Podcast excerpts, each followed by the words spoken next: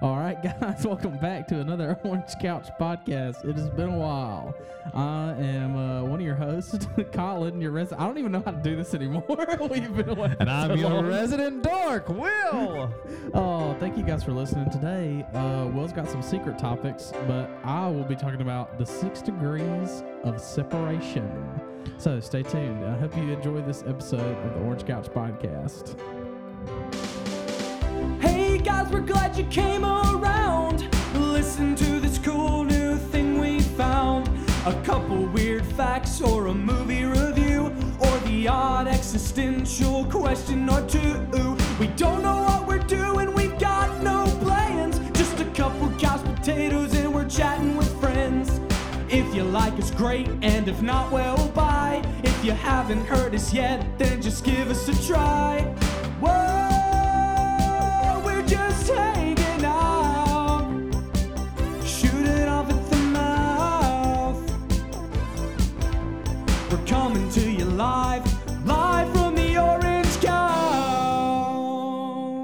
All right, guys, like I said, You're disgusting. You- what do you mean? They didn't hear anything. he just burped, you guys. It was grotesque. I told Collin the other day that when he burps, he's not allowed to say "excuse me" because he doesn't mean it. well, I don't. I say it in at least of uh, an array of 14 different character voices. So I probably don't mean it. You definitely don't mean it. But guys, listen, we've been gone for God, probably a month now. You know, it's just a lot of stuff's been going on. And I think just mentally, we just needed a break because it just felt wrong to be talking about our usual while so much seriousness and uh, injustice was going on in the world. Full disclosure: we um, recorded an episode that will never see the light of day. It went straight into the recycle bin. It just Um, needed it, it needed to happen for us to kind of get some stuff out. Yes, it was very cathartic, but at the same time, uh, we weren't really qualified to be talking about what we were talking about. right. And we aren't normally qualified to talk about what we're talking about, but it doesn't normally do any harm. But this felt like it could potentially uh, not do what we intended for it to do. right. So right. today we're back talking about bacon grease. Right, right. It's not bacon grease. It's Kevin Bacon. You said it was six degrees of bacon. It's six degrees of Kevin Bacon. Okay, guys. So listen, when I was in uh, psychology classes way back in the day in college, uh, I had a professor who wanted us to do any psychological study that had been done in the last couple of years, but he only wanted us to really prepare for it very slimly. Like it, it wasn't like, hey, you have a whole week. It was like, all right, classes on Monday, on Wednesday, I want you to come in with like a 10 minute presentation of a real psychological study, but I don't really want you to delve too far into it. I just want you to get the base notes and see how broad you can make your presentation and like make us believe what you studied is fact. And so I chose the six degrees of Kevin Bacon because I had heard about it before. sizzle, sizzle, sizzle. It's Kevin Bacon of the Footloose variety, not bacon. I understand what you're Eat. saying. I'm just trying to undermine this. well, it's not stupid, and you're going to see it's not stupid. So I knew about this. So basically, what the six degrees of Kevin Bacon Will's bleeding profusely from his leg over there on the orange couch. Don't stain the couch. It's not profuse. It's just um, significant. Oh gosh. Anyway, so the six degrees of Kevin Bacon, for you guys who don't know, is these college grads wanted to come up with a funny study. So they came up with this game called the six degrees of Kevin Bacon. And what it is, is that you can connect any movie and TV star, living or dead, to Kevin Bacon in six degrees or less. So, if you're really curious, there's a website called the Oracle of Bacon. And all you have to do is punch in a name of an actor or actress, and it will give you their number of bacon, right? So, we'll just give me any random celebrity. Um, why am I doing a random celebrity? Anybody. I'm just. But okay, let me ask you this: In order to be considered within the degrees of Kevin Bacon, do I do I have to have like worked with the person who has worked with Kevin Bacon? Do I have to know a person? Yes, Can I have well, met well, a with- person? With, the six degrees of Kevin Bacon, it is strictly you so just give me a celebrity and I'll, I'll explain it when I put it in. Um. Um. Hmm. Anybody. Olivia Colman. I was trying to think of somebody really obscure, and I'm disappointed that nobody came to mind that was really So funny. Olivia Colman. Um, Can we back up and let me tell you who I really want you to do? Who? Who played? I'm googling it. Just by the way, Olivia Colman has a bacon number of two, but we'll go to the real one. so This that is who I really wanted, Okay. but I couldn't think of her name. Miriam Margolyes. Would you like me to spell Margolyes for you? How do you spell Miriam? M I R I A M M A R G O L Y E S. Okay. Do you know who that is? No, who is it? She she played Professor Sprout in the Harry Potter movie. Oh well, would you like to know her bacon number, which is probably surprising? I'm gonna say one. It's one Yeah, because she was in Balto with Kevin Bacon. exactly. So, um, I will do Ian McClellan. Is it McClellan no, or it's McKellen? not. It's McKellen. I'm an idiot. So he has a bacon number of two. So basically, Sir Ian was in The Hobbit: An Unexpected Journey, or any of the Lord of the Rings with Elijah Wood. Elijah Wood was in a movie called Beyond All Boundaries with Kevin Bacon. So he is two movies removed from Kevin Bacon. So he has a Kevin Bacon number of two. So, and I, and so basically, this is all fun and games with Kevin Bacon, right? But there's an actual study that went into what this really was, and it's called the six degrees of separation, which is the idea that any person, all people, are six or fewer social connections away from each other. Also known as like the six handshakes rule. So, like a friend of a friend, it goes back to all those like cliche things. But what it on the broader sense, it's this thing called the shrinking world or the small world theory that states that in the world there's however many 7 billion whatever people we all kind of think that we're very far removed from everyone or that, that we that what we do doesn't affect other people or that that um you know that, that we're just these people that are far across the world have no bounds to what happens to me right but what this is trying to say is that the world is a lot smaller than you think because any one person in the world is really six de- six people or degrees fewer from me, right? So tell me what you think stupid about this. I just don't understand. you still think it matters? Yeah, I just don't think it is relevant to much of anything. I think it is though, Why? Because it shows you how close you are to everyone. Yeah, but I don't need to be shown that because I feel that. Oh, okay. is that what it is? You already you're you're of an enlightened state. You're on the astral plane already. I cried this morning because I hit a butterfly. oh my god. So Will's, I- Will's just had a I'm rough day in an- I am in another. he's in another realm. I'm just saying. he's bleeding be- out on the get on my level, guys. I, I'm, I, I think I am two degrees from Kevin Bacon. I would 100% agree. And it was something I was thinking about in the car is I was like, you know, Will working with Disney, Do I, that's why I was asking. Do I have to have worked with knowing- him? knowing Tom Schumacher, is that his name? Tom Schumacher. Tom Schumacher. Tom Schumacher's probably one degrees away from a lot of people, and Will was one degrees away from him. So Will's probably got That's why I'm just asking. really low numbers with a lot of people. Them, or do I have to have met them? Did you ever shake Tom's hand? Um, yeah. Then that's it. I mean, s- we- the six handshakes rule. Well, I Will is zero degrees from, From- myself. himself. but even more important than that, he is zero degrees from what the f- I can't even think of the dude's name. I'm I'm just curious as to Cheaper by the dozen. Steve Martin. Steve Martin. He's zero. He met him in an That- elevator. but that's not true. I'd still be one degree if Miriam Margolyes is one degree from Kevin Bacon. I guess you're right. But that's with the movies, though. This is this is. I'm talking real psychology here. Yeah, but I think Steve Martin is the only person who's zero degrees from Steve Martin.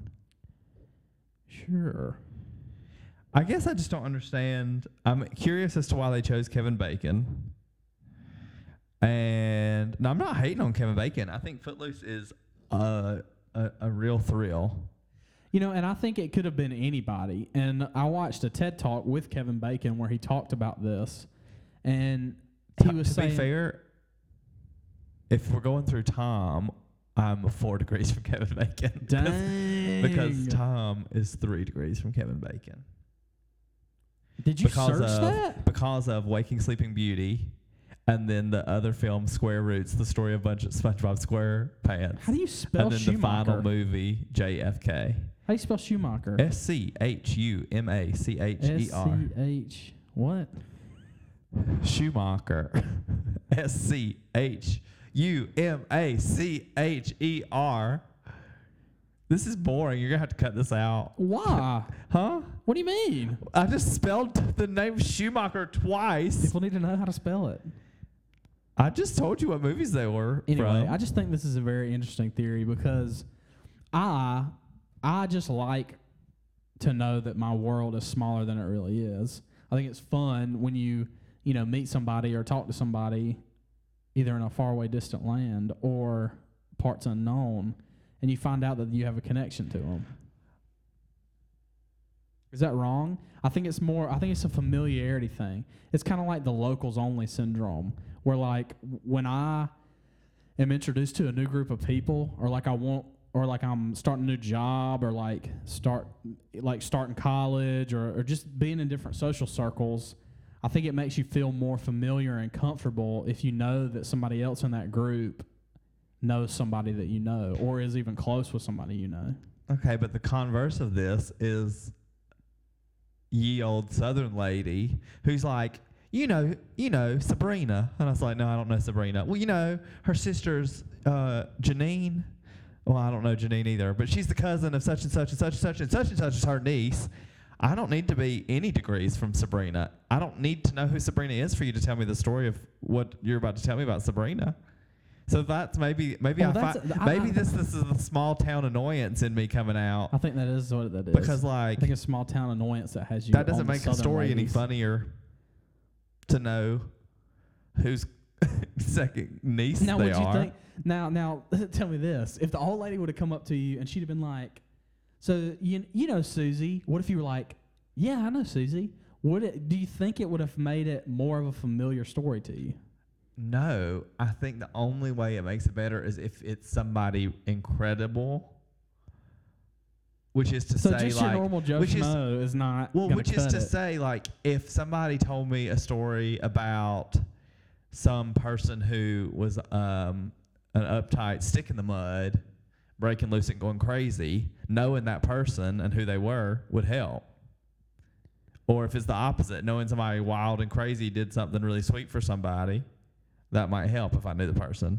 But if somebody's like telling a story about a your everyday Breyers brand vanilla person, it really doesn't matter a whole lot. yeah, If I don't know them, I don't know them. I guess I just I. with I guess what I'm saying is, if you say, "Do you know such and such?" and I say no, don't don't I give don't me understand don't give me the- the six degrees. right? I don't I understand. know I don't understand the the the. I'm the like that with directions. Will hung up on me today like that because Will was trying to tell me where this house was, and he was like, "It's over by so and so," and I was like, "I don't know where that is. Is it by this?" And then he just hung up. No, that's not like- what happened. I was like, "Well, dang." That's not what happened at That is all. what happened. Collin That's what happened on my side. Collin side. said, "Where does this person live?" And I said, "I don't know. Let me get their address." And he said, "Is it on the south side?" To which I responded in my head, "I don't know what the heck that means." People of Southside And Community so- in Blakely, I'm sorry that Will doesn't know where you live. Yeah, and I don't care. Uh, You're gonna have to send me your address if you want me to come over, and I'm probably not coming over. But say, but but but then the the the rest of that story is Collin started talking to somebody in real life. Okay, okay. And then I thought, okay, I okay. thought, I thought, okay, here's my chance. I'm just gonna hang up and call the person whose address I need. So I called that person, got the address, and texted it to Collin, that was impromptu. which was the smart thing to do. I was leaving this house and I was in the highway, and this person ran out into the highway and beat on the passenger side window, and I had to roll it down and talk to him. That's intense as heck. It scared the crap out of me. I'm not gonna lie. That's a lot. That's a lot. I that- just I, I- If the- you're listening to this don't run into the roads. Don't run into the road. Stay. It's just just wave at me and let me go. like d- you don't have to beat on the window. But I just think this Just- this theory. It's not. It's I- really I- not even a, a my- theory. Really, it's like it's almost like it could. Be, I guess I just don't understand why somebody's like, let's figure this out. I don't. I can't remember why, but Kevin Bacon was talking about it on his TED Talk, which he was. It was to promote one of his charities, um, and so he was just like his dismay that these four college kids had come up with this thing.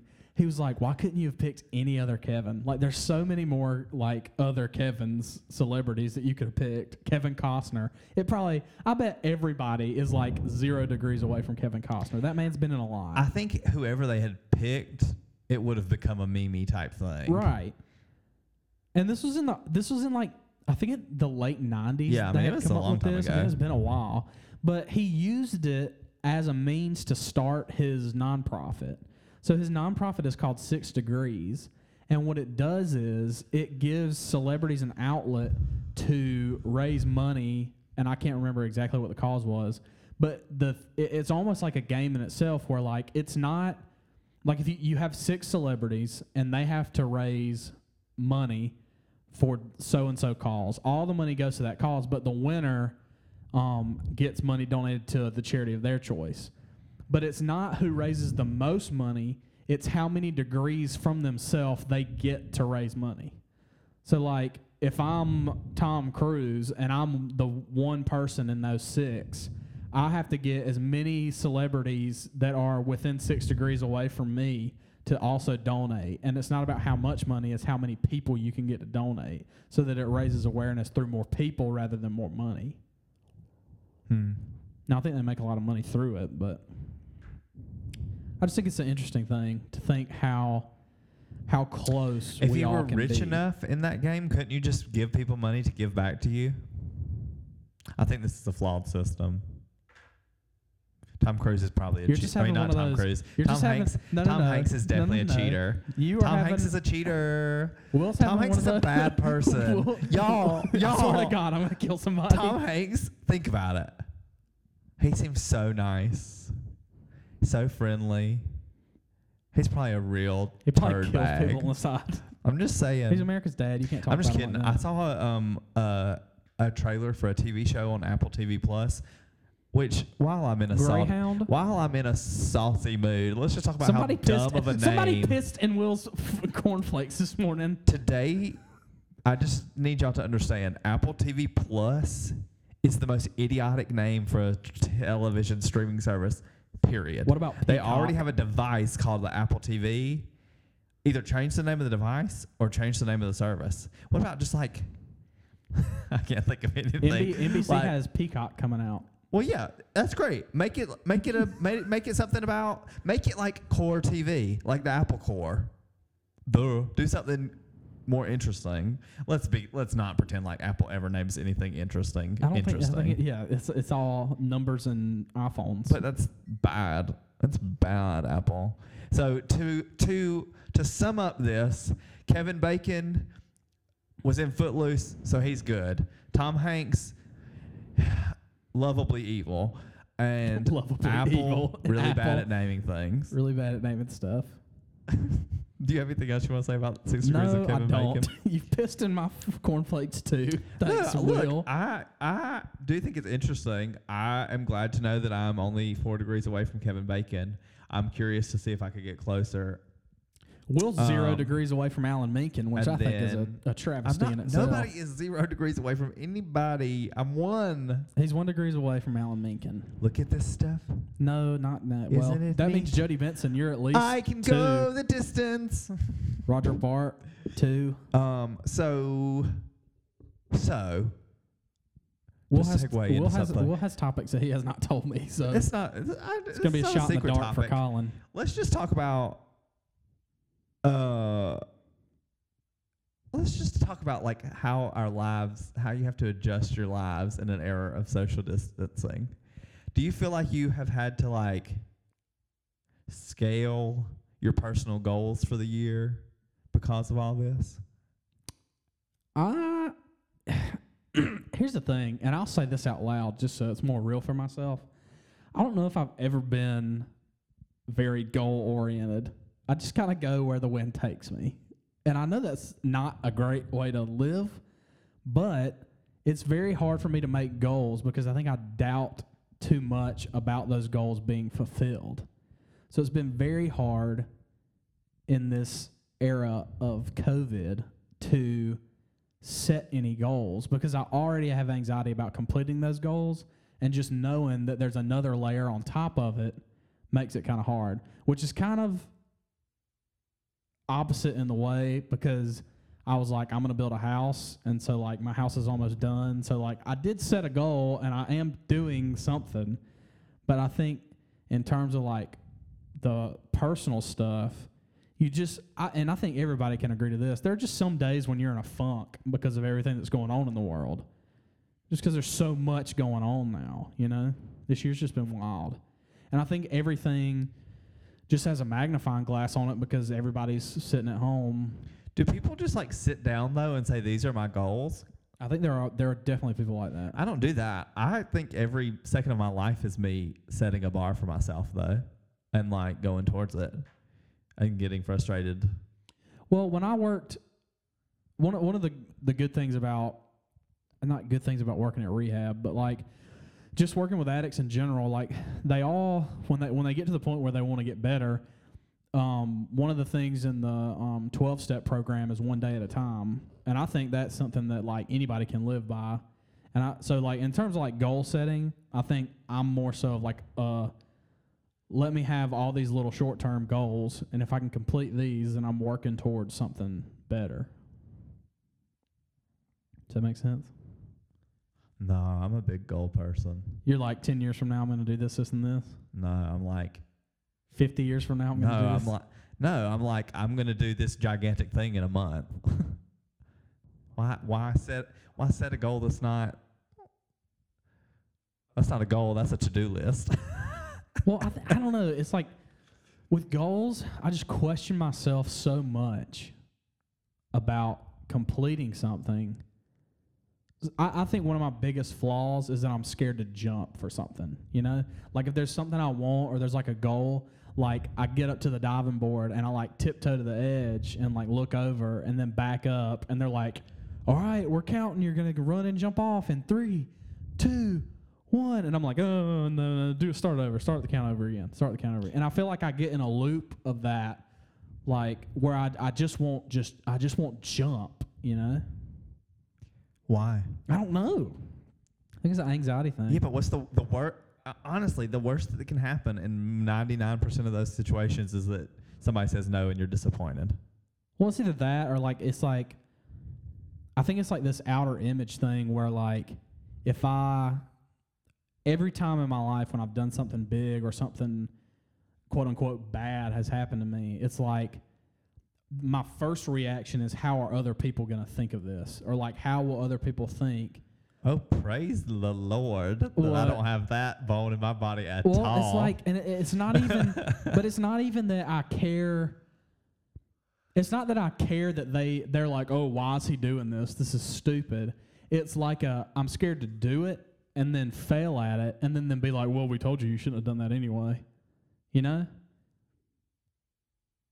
like just to, just to give like a, a small example like i left my job and started a new job in a field that w- is completely new to me in a sense of like doing it for real. But like i've loved like acting and doing voices and movies and ev- and theater. Like i've loved that my whole life. But like to step out away from what you picked to, picked to do in college i just did air quotes but what you picked to do in college to take a like a step away from that and to take a new job if I were to not have that job anymore, or like for some reason it just didn't work out, in my head, all these people would be thinking like, "Oh, look at Collin, like this idiot did something that was a dumb decision. Look, we told you so." You know, I think it's imposter syndrome. Is that what they call that? Where you think everybody is thinking something about you, like you feel like you're a fake. Nobody is paying that much attention to your life. Well. I know, but I'm telling you, I know that. You're Murdoch in it. oh no, I can't start doing that. I've been hanging out with you for way too long. That's what's happening. oh no. No, but I do find myself um, struggling with uh, like some longer term goals having to be changed because this year feels like it's kind of going to be. It's on pause, bust. man. Like, l- It's I- not on pause. It, what what would you call it then? uh, it's it is suppressed. To me, it So feels like limbo. Oh, we, I don't feel that way. No. No. Hmm. Um, it feels like at the very beginning of quarantine, it was really good because I was just like barreling through a bunch of writing. Then it got to a point where it felt, in terms of creatively, like there was less oxygen because like because I feel like it's changed everybody so intensely that I don't even know how to write for the audience that will be after this is all over. But I think I finally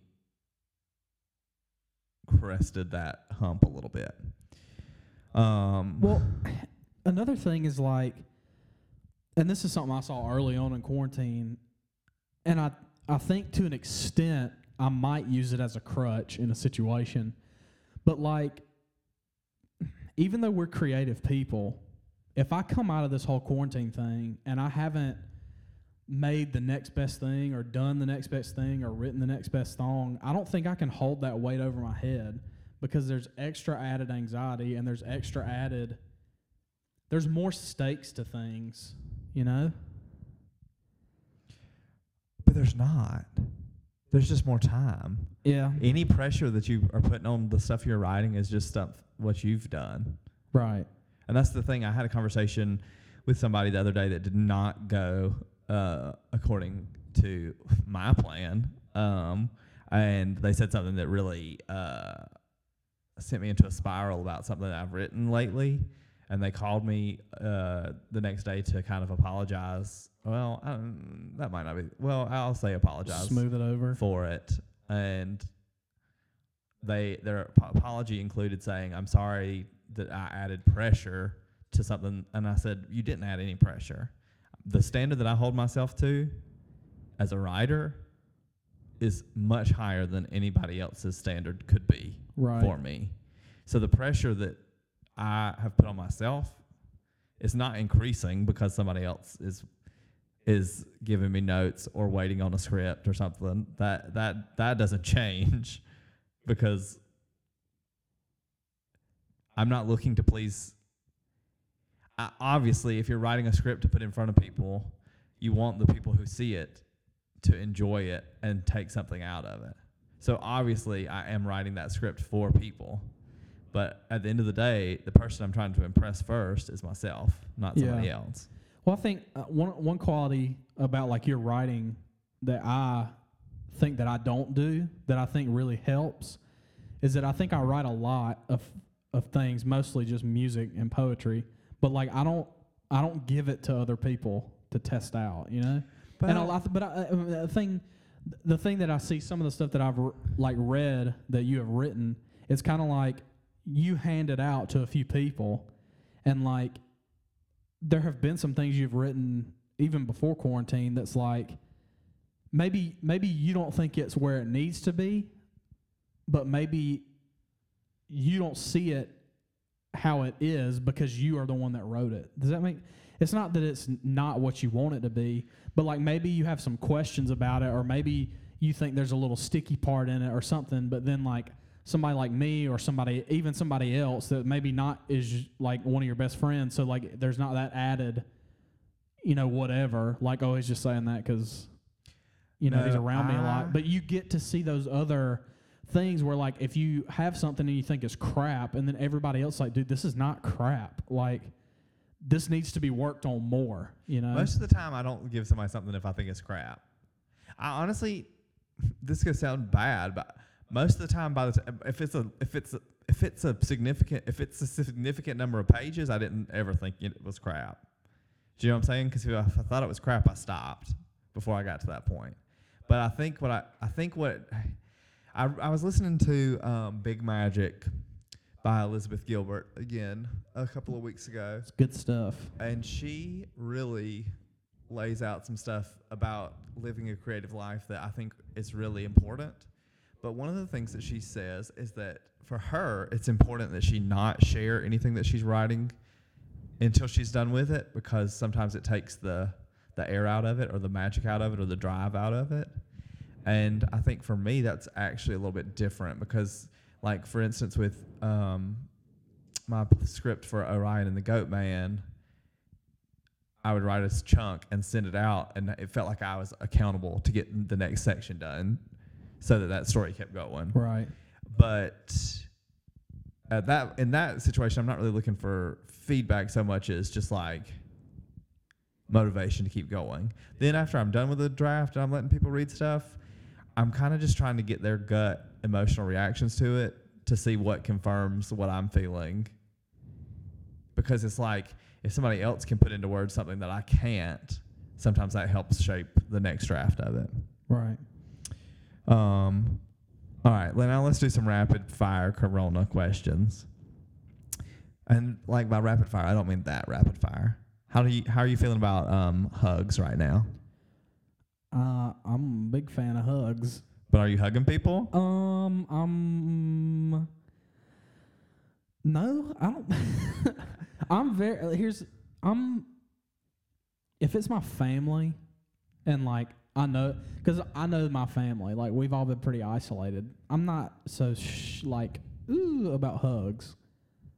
But like if it, if I just run up on somebody in the street and they're like, "Oh hey," Estimate how many hugs you've had since March quarantine uh, began. Probably fifteen. Oh, interesting. I'm thinking I'm sitting at three, maybe four. Hmm. Interesting. And I think maybe one of those was not a direct family member. Because we Ah. had we had like Father's Day and then um, maybe uh like Nana and Papa Chuck's anniversary. There there was two things specifically. We all went to the cabin for one, and then we were all at my house for Father's Day recently. I only one of mine was a family member, and the other three were like three degrees from Will Three degree- Murdoch. three degrees from Will Murdoch. Um, but then, uh, how are you feeling about handshakes? Those are a little more dicey to me. I did shake somebody's hand we the other both day, shook the same person's hand the other day. and I I wasn't nervous about it, but I also was like, watch this be the one person But whose hand I shouldn't have shaken. What was what was okay about it is that he wasn't He like in your face. yeah. He's like, "Can I shake your hand?" He's like, "I don't know how to do this." Like, and he definitely thought I didn't want to shake his hand, so he definitely wasn't gonna Right. extend it. But I was like, uh, rude. but I think I'm a little more leery on handshakes because they're so widely used. Like, normally, especially around here, it's like when you meet, not even meet, like when you see somebody you know, you're like, "Oh, hey, man!" Like, you know, But why is that? I don't know. I think it's like a. I want to say it's probably something like male patriarchy, like BS, like, like uh, we're two men meeting, so haha, like here's my respect, like, and like maybe that's not the case. I had somebody pat me on the back the other day while I was um, And you're like, "Don't touch me." lunch, and it did catch me Do off guard. me. I was not bothered by it, but it did catch me off guard because I guess I haven't been touched a whole lot during all of this, and so I was like, oh. and then um, now here's the other thing: Are you wearing masks when you go into stores and places? If I'm in a big city, I am. So I have not been doing this a whole lot in the beginning, but in the past couple of weeks, I've had two masks in my car. And if I go into any kind of store, I've been wearing them.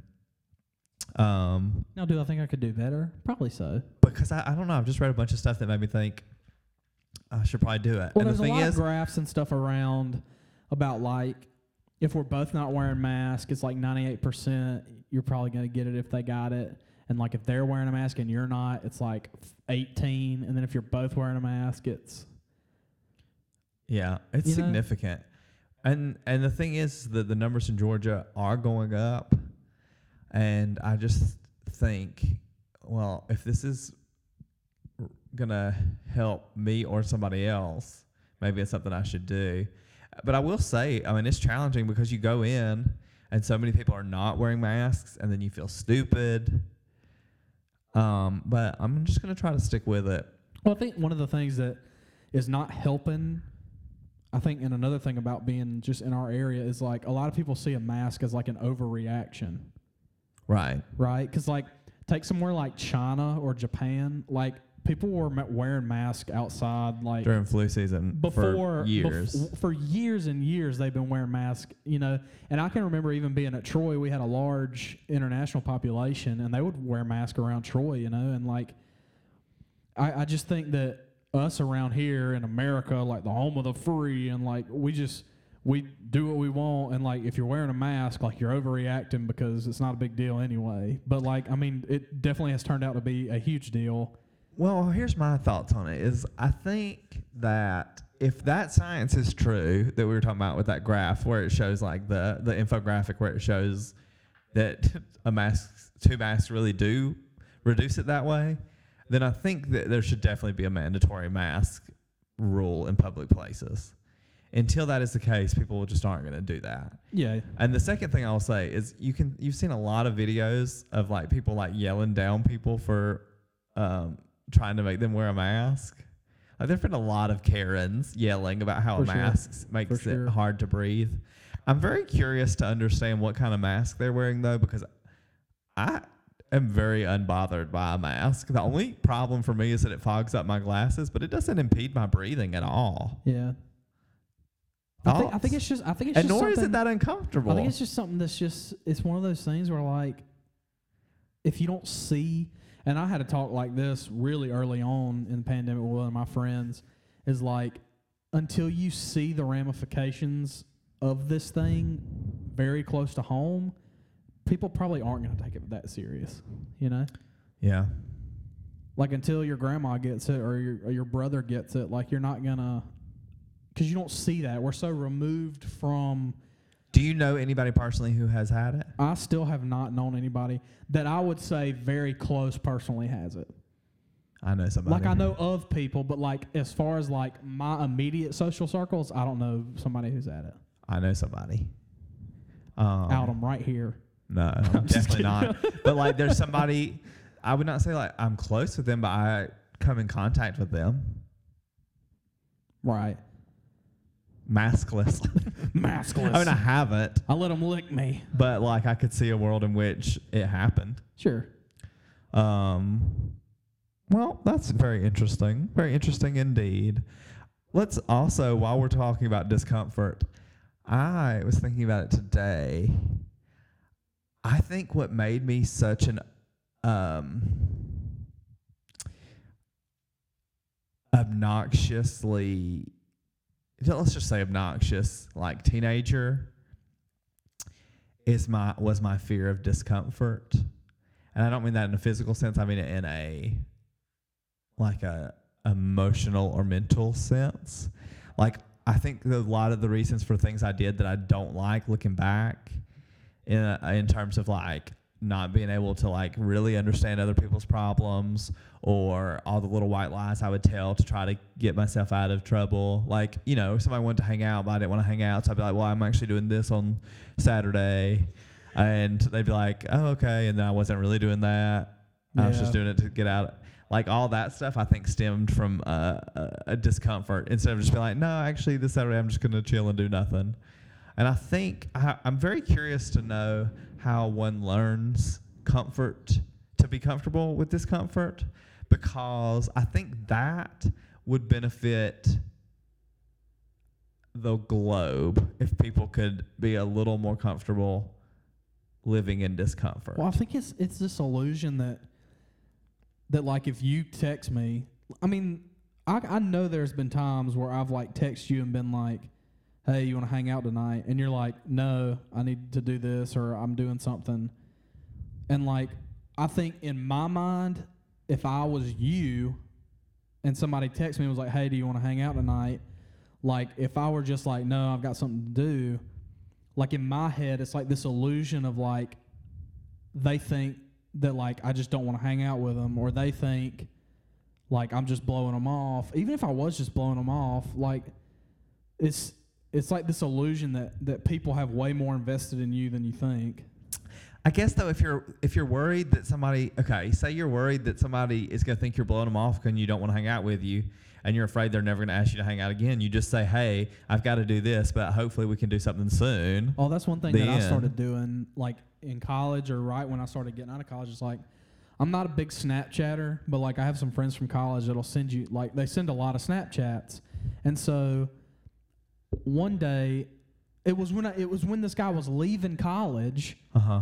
We were like, you know, saying our goodbyes and and talking to him, you know, and and I said, hey, I said one thing that you do that I don't want you to ever stop is like you Snapchat people a lot, and I don't ever want you to not do that because it's not that I don't appreciate it. It's just I don't use this a lot.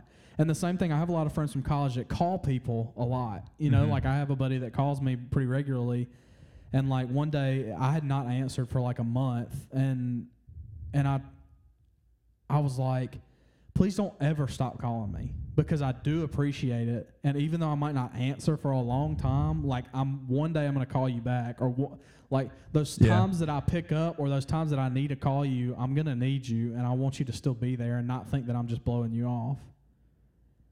And those kind of uh-huh. people I think are special. That can check So- up on people normally, like regularly. There's this thing I do, and sometimes I can't decide if it's weird or not. But sometimes I'll just randomly get on a spurt where I like will send somebody a message that I haven't talked to in years and be like, "Hey, I just want you to know I keep up with you on Facebook. I think you're killing it, and I can't wait to be able to say I know you. I knew you before you were, you know, blah blah blah." and like, sometimes I think, ma- you know, hopefully that's making somebody's day. And sometimes I'm like, man, they probably think I'm a weirdo. They, they, they think they're like, God, but this, like, this guy just wants to know me when I'm famous. no, I mean, but like, I mean, they're more they're more specific Right, no, I get than it. that. No, I mean that, there, there's a guy from college, and I keep up with him on Facebook. Um, and he he didn't really know what he wanted to do. His grades probably weren't the best, but like now he's like about to be a doctor, Mhm. and I'm like, this dude has just gone from zero Zero to, to 100, hero. yeah? Like, and like, is a I hero. Like, I like keeping up with that guy because like. It's like those people that you really didn't think. Not that I thought he would amount to nothing, but it's like you just think you know where where their track is headed, and they go in like the complete opposite direction, and they're like super successful. And I'm like, I, I appreciate being able to see that that kind of glow up from somebody. What's your goal for the rest of 2020? Your personal and creative goal. My personal goal. God, this is probably. Uh, I don't know. It's one of my personal goals for 2020 is to stop being so anxious about the unknown because I think that's one of my biggest problems nowadays, especially just with the heightenedness of COVID 19 and like all this stuff around injustice and and you know like racial inequality and like all this stuff. Like i'm having to to talk myself out of it because all of the outcome is unknown as of now right? Like and we hope and like you can look at figures and things are probably going to turn out good and i hope they turn out great. But like just the fact of knowing that 2020 will shape such a different place in the world and American culture, it's kind of scary for me, and I get kind of anxious sometimes. Of like, oh well, what what's my life going to look like in 2021 when all this stuff is behind us or is coming to an end and is changing the way society is. Um, and I, I think that's something that is a goal of mine. Is like I want to I want to take every day as it comes and not be so much worried about what you know what what is this stuff that we're going through going to do to the world? Like instead of being anxious about it like be more hopeful about it and not worry about it so much and just know that like it has you know the potential to bring about a nicer and more equal world. You know what i'm saying? Yeah, I can't live in anxiety in the way i do that you do. Oh, I was trying not to say that because I was like, that sounds judgy, and I don't mean it that way. But like, if I'm anxious about something, I have to I have to try to um to sort that out. Well, effectively, quickly. my drug is people. I have figured out that, and, I, and what I do think is, I think being in this house by myself is, I hope it helps it because I think it will force me into a world where I do have to live with myself and I do have to to change the way I think about things because right now I would say that my most addictive drug is people because I can't it's hard for me to be completely by myself. Not in a scary sense, like I, I don't like myself. I think that it has become a necessity for me. And apparently to be by I- yourself, Oh yeah, I have to have like today was clearly one of those days where I just really needed to be by myself. right? And I think I could have functioned Will sent me better. away into the unknown, into a monsoon today. I was really afraid you were going to have a the car crash truck and die. almost flipped on the way out of Cochran. Get out. I'm not kidding. The, the wind was blowing so hard, the rain was going sideways, and I was like, "We'll sit me out in this monsoon." I really don't know if I'm thought. I really, it." as soon as you left, I was like, if he has a car wreck, I'm gonna be so pissed at him because I'm gonna feel that guilt the rest of my life. So I I'm already hit the back of a bus. It's not like I can get much worse. Um, yes, that you can. You could be dead. well, that's true. um, but I guess what I don't even remember what track I was on. The other goal here's here's here's the physical goal. I want to write more music, and I really really need to learn more musically. And I got that piano so I could do it, and now the piano's broken, and I'm pissed about it. And I think that getting it getting it fixed or buying a new one, being in the house by myself is going to help because I like to write and experiment on music and things when I'm by myself more. Just because there's no added stress of like my family being in the living room and the piano's right next to the living room. So like I don't feel like I can go full out. But like I just like to be in my own headspace when I do that kind of stuff. So I do think being in the house by myself is going to help me to do that more. Um, but it's like I tweeted, I tweeted, and I really do think it still stands. Like I hope we all come out of 2020 with more empathy for people, more empathy for other, you know, ethnic backgrounds or race groups. Like I hope we have more empathy for each other, just as a human species, because there are people that don't have it as good as we do. You know, and I think I, here's the thing. I honestly think that COVID nineteen put us put brought us to such a standstill that this is a time where change to dismantle systemic racism will actually happen in a real way that is hopefully sustainable. And if you're listening and like those words just gave you hives and you're stressing out because we're talking about this, just like just find some find some sources that might not necessarily align with how you think and s- just hear them out see what they have to say they might change your mind a little just test bit them out. um, because let's talk about uh, wh- before I s- tell my personal goals. Let's just talk about discomfort. discomfort is having a really genuine, normal, healthy conversation among people that you're close to, turning into something very um, combative, combative, and uncomfortable Right. especially when I'm a person who, when I get, uh, I have a lot of rage that will show up. Will's a sassy out Susan. of He'll nowhere. jump back on you. no, like I, I'm just kidding. in certain situations, I cannot control the rage that will come out of me, and I was very relieved that when I found myself in a um, tricky conversation with some loved ones, I was able to stay very, very calm when they were unable to. Uh, and it was hard. So like I'm really proud of all these like young people that I see who are like having respectful and meaningful conversations with people in their lives because I know exactly how hard that is and you guys keep going, keep doing it. Um, but my personal goals for the rest of this year are um, the first thing that popped into my head is not radio appropriate. Um, my personal goals for this year are We're on a podcast. It's not radio. um, Will. to be just to keep pushing back against like things that I do that I think are part of who I am that maybe aren't. Um, I'm really like push hope- back on yourself. yeah. Okay. Like I know I know some of my flaws that that people think are just part of who I am that I'm like, oh, I could probably fix that. And then um or that I've told myself are part of who I am. Uh and then the other thing is is that we like, you know, we don't really know I don't really know what swamp gravy is going to look like. I think this year is going to look different Woo. no matter what, no matter which option we get to take in terms of um, script or venue or uh, timing of when we get to do it. It's going to be a different situation, and my goal with that is to make it an experience that is completely different and really memorable for people so that they can be like, man, we went to see that 2020 Swamp Gravy and they they did something crazy cool.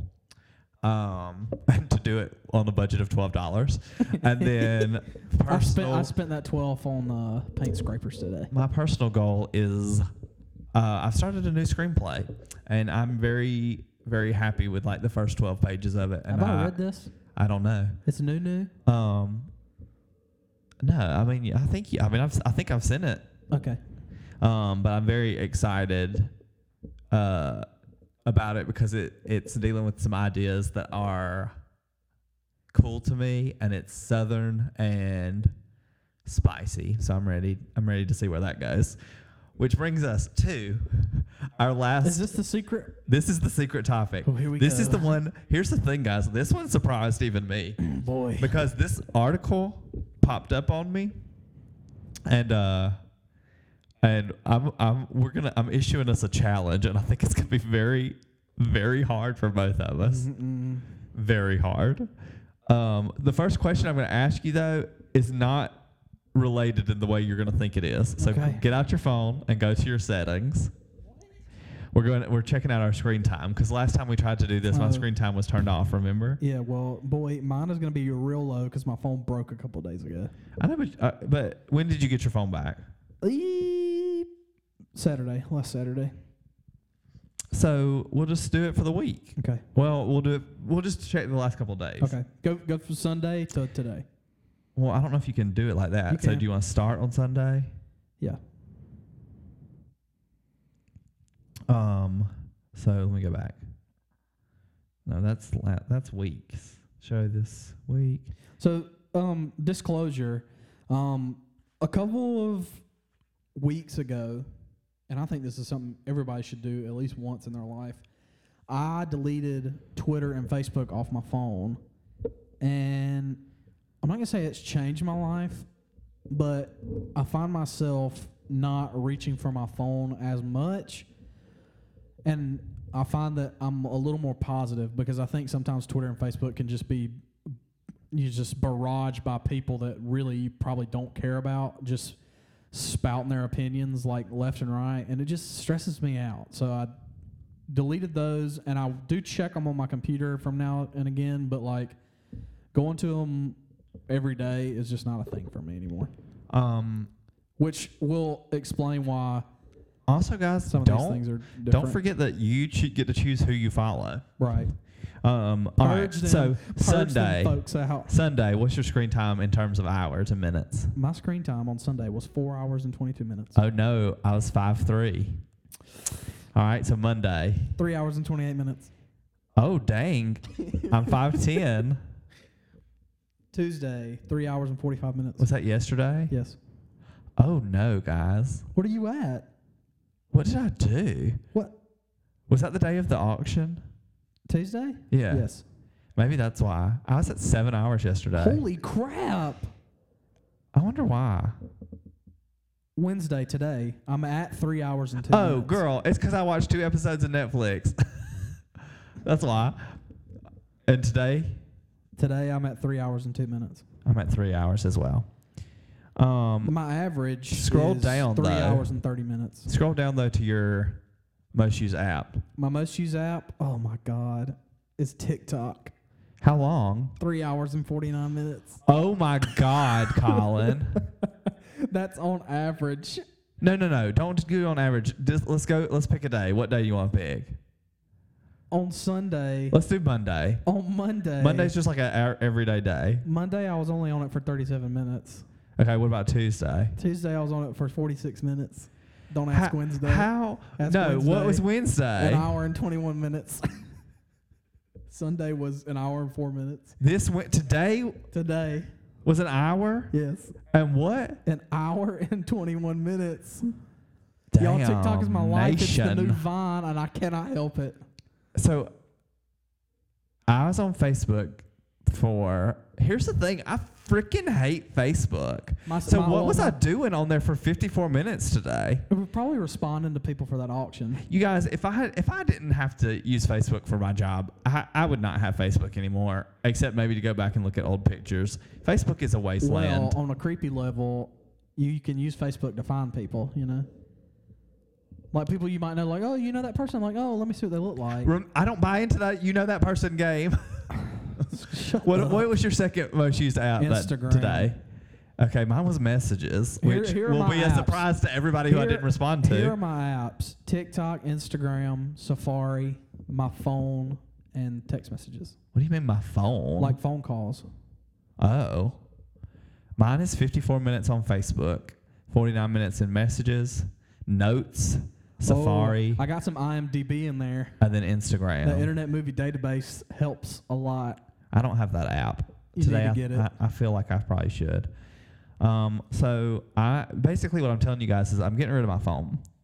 Um, so if you need me, um, send a smoke signal. And and also, here comes the real challenge. So I read this article today, oh no, um, and it was an article about how the apps on our phone are candy coated colors so that they release endorphins in our brain and make us want to pick up our phone and use them more often.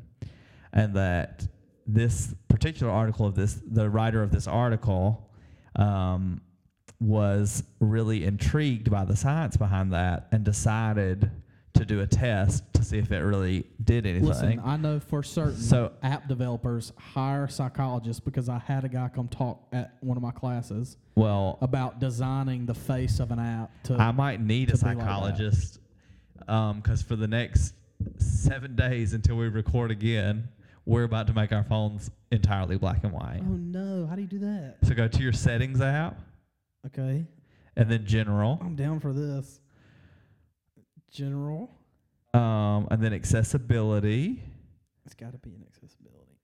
general. No, there's an accessibility setting. Wait, what? Oh, General control. so this must be an older article. right. So I'm just gonna search accessibility, and then you're gonna go to Audio, visual. display accommodations. Do you see it? No, it's probably going to be audio, visual.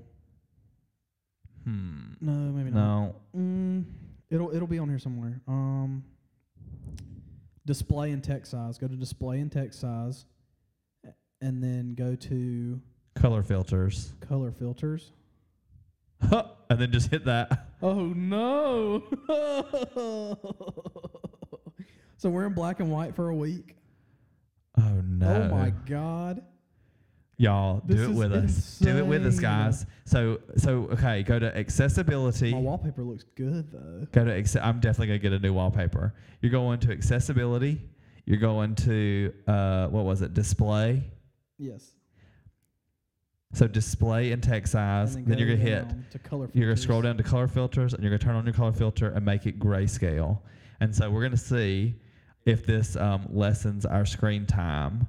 So let's see. Let's just put put a marker here. Today, what was my screen time?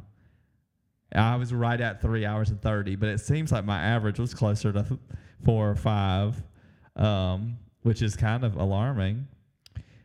What I do a lot, guys, too, and I think I might need to delete this app How you when I'm watching TV, I Oh, just it is. searched it in my settings. Three hours when- and forty minutes. How do I find my average? You just click screen time. Uh huh. Oh, and it says that it daily immediately. average Y'all, my is- daily average is five hours and 26 minutes. Dude, that's a do you know why this full is? Hour and a half. Do you know why this is? It's because when I'm watching TV at night, I play Spider Solitaire to keep Oh, my that's gotta mind be it. occupied. But that's I, that's gotta See, and go. I'm busy. I'm busy playing video games, so I can't touch my phone. Oh, I definitely have to. Oh no, these are. this is gonna get really hard to find apps because some apps I only know by color. Um, I'm gonna have to get a new. Wait, I can't play Best Fiends anymore. Dang. Y'all, I have to it's- match colors. Well, they have shapes. Well, look, this is gonna. This is gonna Oh, this is gonna, gonna be an interesting gonna be a challenge. Week. It's gonna be hard. I think this is gonna be hard. Y'all, what about Netflix? I don't watch anything. on my Oh phone. God, hold on. Let me see. I'm gonna start an episode and see if it. Listen, I, what I'm saying, what, what I'm saying right now is you better not change it. And I'm watch not. Netflix I'm and ready. Change it back. No, oh no. And I if I change it, if I if we give up, I'm not giving up. We're up. not giving up. I'm gonna try to commit to this. I also think this could be one of those quirky things that people see and they're like, "Oh my god, his phone is black and white." And I'm like, "Yeah, it is." We jailbroke it. um, that's interesting. Somebody's car alarm's going I didn't off. know. Is it a break-in? I hope it's not mine. You guys, let's let me finish you up with one um, little sad story. I got pulled over the other. It's in I my think car. is one of our cars. I think it's my car. oh, there's a break-in. Um, it was my car. oh no. It was it was trying to get me to tell this story. The other day on the way here to my house from Conquet, I got pulled over literally Oh, so funny. I was behind him. literally within 50 yards of my house, guys. I rolled through a stop sign. It was very warranted that I got pulled over. I was I was pulled over directly across the street from my second grade elementary school teacher's house. We were just house. ready to eat steaks. and I was just hungry and tired and I rolled through a stop sign. So here's this is my warning like make sure as you're coming out of quarantine and moving around more and more, make sure you remember how to drive because some people including myself do not. Right. I think that's my last words. No, we don't have last words. We're going into the watch list. Oh, listen, we've been watch gone a month list. and we have watched numerous things. So we need to get into a good watch list.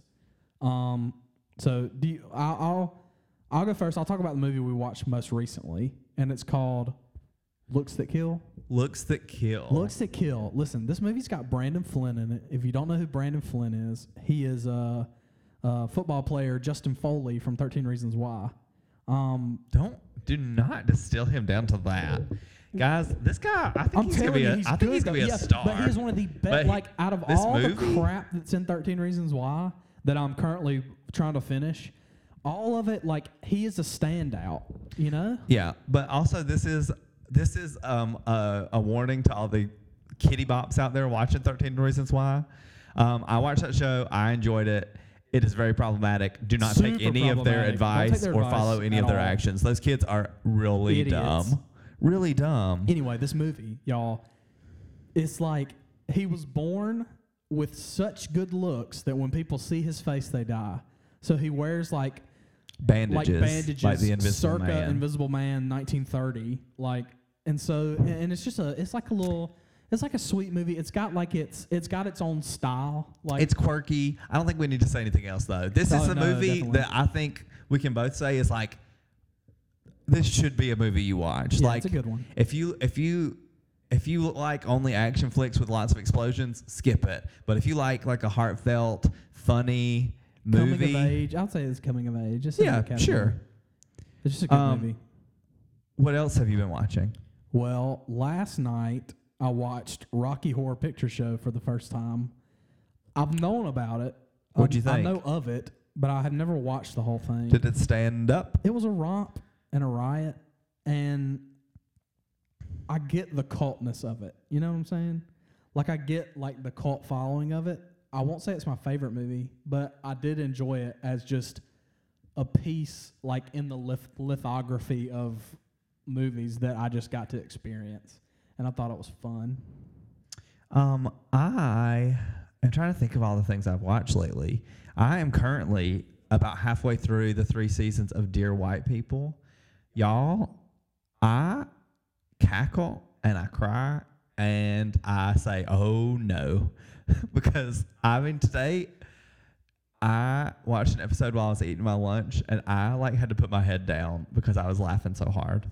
Um, it is so interesting and timely and I love seeing stories like that that are not about people who look like me. um, I do think that's one thing that I will say that we have both kind of done is like step out of like your own bubble when watching stuff. You know. Yeah, but I think I think I I think that's something that's I- not well, I, new. mean, I, I think I've been doing that for a while, but like, yeah, I, I, th- I think that's for other people. Like step out. Like if all you watch is Yellowstone and Longmire, Oh, and that's snap. it. I'm just saying. Collin's throwing rocks, saying, y'all. if that's- He's throwing if- rocks. If all you watch is like Down on the Ranch and like like Law and Order SVU, like please branch out because there's so much more storytelling that needs to happen. Oh, speaking of like an experience that I I had no concept of, um, unorthodox. Oh, that was a- uh, on ooh, that was a Netflix. rough watch. It's a mini series about a girl escaping from an extremely, extremely conservative, Like Orthodox, Orthodox Jew Jewish commit co- Community. committee committee community. Right. Oh, it was beautiful. It was very it was it was very powerful. I stumbled upon that one just because I do not like subtitles and I've I've watched it. um, w- you just you just spoiled the surprise for them. You- Well- we could have hooked them. It's not it. I, a lot of it's in English, but there's a lot that's in Yiddish as well. Um, but it was very interesting to see about that culture that I didn't really know anything about. Um, what else have I been watching? I don't know, God, it feels like 27 years since March. Like it's just, it's like a lot. You know, I really thought during quarantine I would have to go back and watch some like older stuff that I had missed, but I don't think I've really done a whole lot of that. Um, I think I've watched mainly newer stuff. Uh, The politician. the Politician, the Season new season of that. Let's talk about the new season of The Politician is heads and shoulders above the first season. I've only watched episode one. That's what's Judith Light and. Bette Midler as his opponents are hysterical. Bet- it's so Bette much Midler, better. Bette Midler. uh, when I watched the first episode. She was carrying that first episode. And the girl who plays Astrid, I don't know her name. I could watch her in anything. Rami Malek's boo thing, unless they broke oh, I thought you were about to say sister, and I was like, what? Um, man, I, we that's all I can think watched. of. we watched uh, Little De- Women. Deaf West, uh, Spring Awakening. yeah. Don't ask where we watched it. we also watched Well- Little Women. Will's already seen it. I hadn't seen it. He told me it would be a warm hug. I disagree. It is a warm hug. Listen, how is that movie listen, not a warm some hug? Some of it was a warm hug, and some of it was a little rough. It is an. am- I, I, I, I think there are a lot of people who. I'm not calling Collin one of these people because Collin watches a lot of different kind of movies. But guys, some people when they watch a movie, they say this movie is sad. Well, there's a difference in I emotional wouldn't say and that. sad. I wouldn't say that.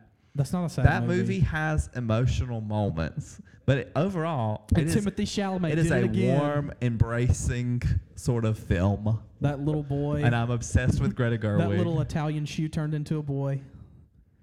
Um, We also watched um, that Pete Davidson movie. What was it? oh gosh, My what was brother it was here for that.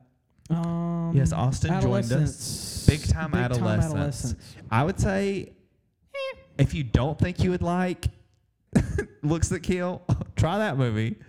I would say that it was only enjoyable. I don't think it was profound. Will also watched Isle of Dogs. He fell asleep through half of it, but Um, I did not fall asleep through half of it. I think I missed about 30 minutes. you missed the sushi scene, which is the best scene in the movie. I think I got the gist of it though. It was just the animation that was the top notch stuff. Mm, interesting. Um, Well, there was something else we had just. Re- oh, we watched that movie Austin always sings praises of. That the DJ movie. guys, And it was so g- it was it was a good. DJ was movie good. starring Zac Efron called "We Are Your Friends." Um, definitely, definitely had low expectations. Definitely, definitely enjoyed it much more than I expected. had super low expectations. Because, like, my brother's got the same sensibilities as me, but, like, when he was like, it's a movie about DJs, I was like, Austin, come on, man. And we watched it, and it was good. It was really good. But I, I don't know. I, other than that, I've just been. The last, Have you watched well, anything? Have you watched anything? And then, like, let, maybe this is a good wrap up for the watch list. Have you watched anything that you're just like, eh?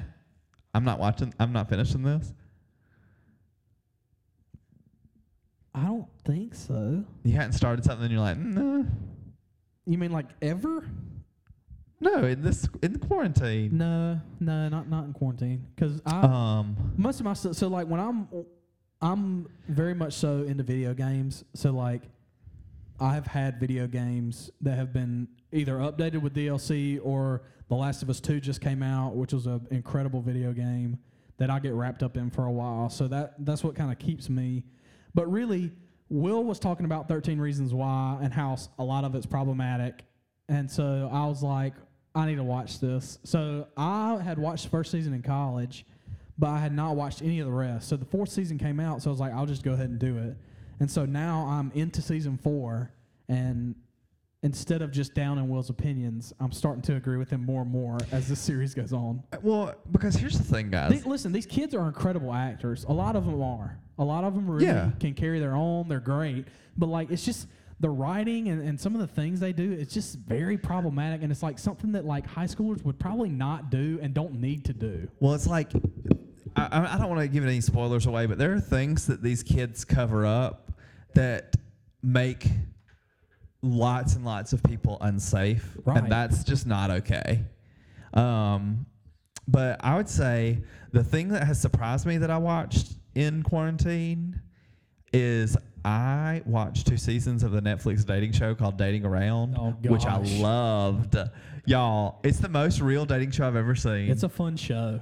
It's it's There are one, some hard episodes. There's like one person who goes on four or maybe five blind dates. It's five people. It's Five different nights. Five people. One person goes on a date, a first date with five different people, five nights in a row. and they wear the same. They wear the same outfit, which is very confusing, but it's it's definitely because of how they edit the show. Because they edit the show, and you're like, wait, who, who are we with right I'm talking now? about seamless. Yeah, Like, it's kind of do not incredible. What is what almost? and then and then at the end of the show they decide who they're going on a second date with and it is so intriguing and you never because here's the thing is like they might like more than one person but at the end they could still only pick a second date with one person Or nobody. so it's like who might i wonder like i wonder if there are any people who like they went on the second date with brian but they you know after that second date with brian they texted chad Yeah. or whatever you know Some of them Um, don't pick anybody. well, that's. Well, I only think that, that happens on one episode, and it was it was juicy when it happened, and then some people Too much leave a leave a date in the middle of a oh date. gosh, it's so rough. Oh, it was hard. Um, but it's really, really enjoyable. But the thing that I started watching and did not finish, and I'm talking, I didn't even finish an episode. So maybe I didn't give it a fair shot. What was it? But I was kind of excited about Space Force on Netflix with Steve Carell and Lisa Oh, Kudrow. yeah. I haven't heard a lot of hype for it. I watched like 15 minutes and was like, I'm going to find something else. Well, even though you're not in this camp, I think there's a lot of people that they thought like, hey, if we make this thing with Steve Carell, all the Office people are going to come over because it's the same producer as The Office. I know, but, I don't you're think not in that camp, so it's like But I don't think that's a. I don't. I really don't think that was their thinking. I thought they thought. I think they heard about Space Force and thought And like, this, this is is, really a funny and so we can make a good comedy out of it. And, but I just didn't find it. ver- I didn't. There wasn't really much humor. Yeah. It, not even in a mic. Like I mean, obviously, Not wasn't even playing in, like, Michael a Scott. dumb- not, not- even a yeah. sarcastic. There were like it. It just. And maybe I didn't get far enough into it. But like this, it opens with him being t- like named a four star general. He's very excited, and then he finds out he's not getting the Air Force, but they're creating a new force, and he's disappointed. And it's just like, it- and also like you've got Lisa Kudrow. Use her, and they just had not in the in the Yeah. episode that I saw.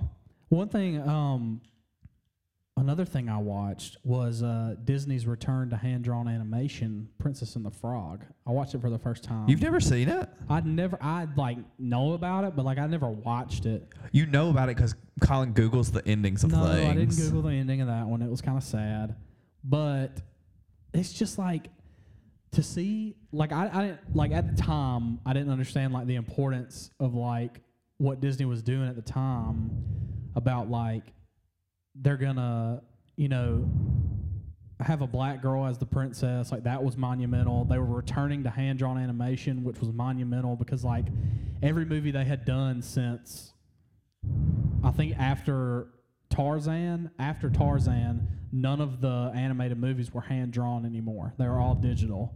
So like to go back to that hand drawn animation and y'all, my God, if there is not a better city than New Orleans to set something in, like I just have a love for New Orleans that runs deep, and I don't even know where it comes from. But like just that culture um, of like jazz and like food and just New Orleans was just a really good place to put that movie, and I, I really thought it was a really good movie. So if you I haven't think it's a seen it, go great watch ih it. Yeah, Oh my god. the goodness. music was. oh, It's it was beautiful good. to It was look good at. Music. The, the music is great. Oh, It was just Anyway. good, good movie. so go watch Princess and the Frog if you have. So I have and don't Google the end. One of the most beautiful moments in any movie I've ever seen is in that movie. Yeah, I know And exactly what you're talking about too. Oh, and I just can't deal with it. Like it's so well written, it makes me upset. Yeah. Also, here's a quick question. We're getting off the watch list. I just have a question because I've been picking at my feet. How do you feel about barefootedness? Um, I I don't. A don't pick at your feet. That's weird and gross, Well, you're Why do you do that? Skin on your couch. huh? But why do you do it? I'm just kidding. I didn't What are you doing skin. it? What are you doing No, to no, do it? So, y'all, I'm not kidding. Since I was But no, no. Answer my question. What are you doing when you're picking at your feet? oh well, I don't even know little- what you're well, they- doing. They crack, they crack, and like they get little danglies, and you gotta get rid of them. Why do Guys, your feet since I, crack? since I was four, I have literally been walking barefoot everywhere I go. You can ask Will. There was one day I got in my car and drove to Cotton Hall barefooted and had to turn around and go back to Arlington and get my shoes. Like I just, there's something just about walking barefooted everywhere that has just been, just some. I connect with the earth. I don't even know how to explain it. It's like something about feeling things with your toes. Just it's like a visceral thing. Will, Will's face is like, I'm not having this, but it is so true. But the problem with it is, I literally could probably try to drive a railroad spike through the bottom of my foot and it wouldn't go in. That's how hard and callous the bottom of my feet are. you and- really? Look, Okay. listen, Whoa, whoa, whoa, whoa. Go ahead. Uh, so now that I've gotten older, the callus has started to grow like around my foot, right? So when your the callus comes up on the sides to make way for new Collin, skin, Collin, please stop, or you're never ever gonna get a girlfriend. The, the description of that has to end. We are gonna go. We're going. To, what you got, ladies? I'm gonna take Collin. We're gonna get him a pedicure, and then we're gonna get him one of those little sander things and some lotion, and we're gonna handle this. I will. Fi- I will break him of picking his feet before Well, you go no, on a no, date no, with no, him. No, no, no, no, no. I don't pick my feet all the time. I'm just saying. You shouldn't pick your feet ever. Yeah, now that I've gotten older, they've started to like crack. yeah, which means you're not doing it right. Okay, maybe not. And also, I don't. I, I'm not a. Look, the floors at Cotton Hall will destroy your feet. Not just the bottoms of your feet if you're barefoot, but I'm talking if you don't have arch support, you're toast. Walking on that concrete, even with like tennis shoes, will screw up your whole body. So I am not about barefootedness, and I'm not about flip flops. Flip flops are like a very rare occasion for me because they do nothing to support you and they're really bad for your feet and your whole body. Well, Now, I will wear flip flops in certain occasions, the beach, you know, every now and then I wear them one day, but I also don't like having, like, when I get home and the bottom of my feet are black. Walmart That's feet? gross. Yeah, I don't like that. Well, like another thing is like, I like having a shoe that I can get on and off really easily, unless it's winter time, because then I'm wearing Vans.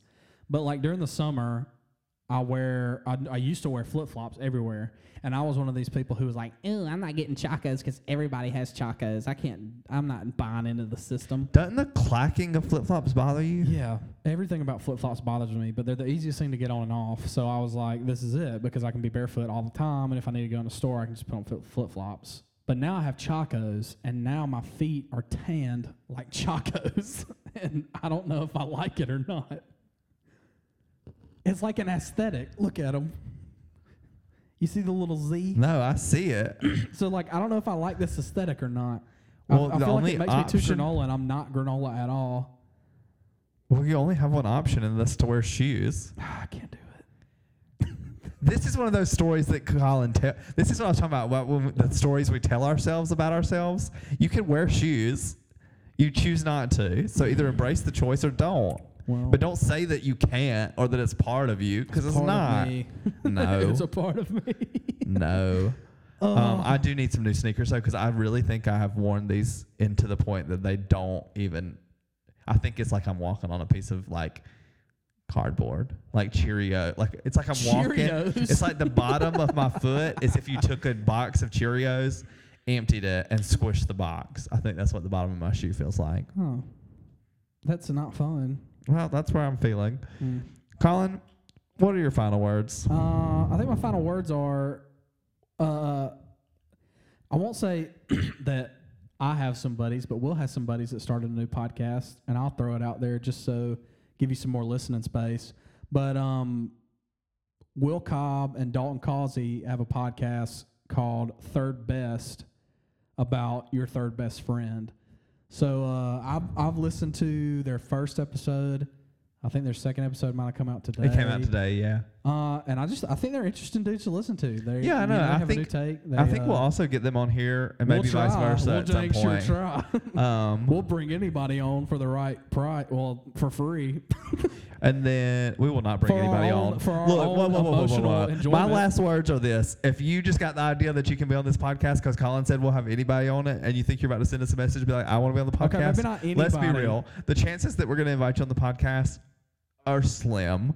The percentage of people we know that have been on this podcast is very low. It is very slim. I, if you want to tell us that you want to be on it, you can. But honestly, when people tell me that, that makes me want to have them on here I less. bless so you.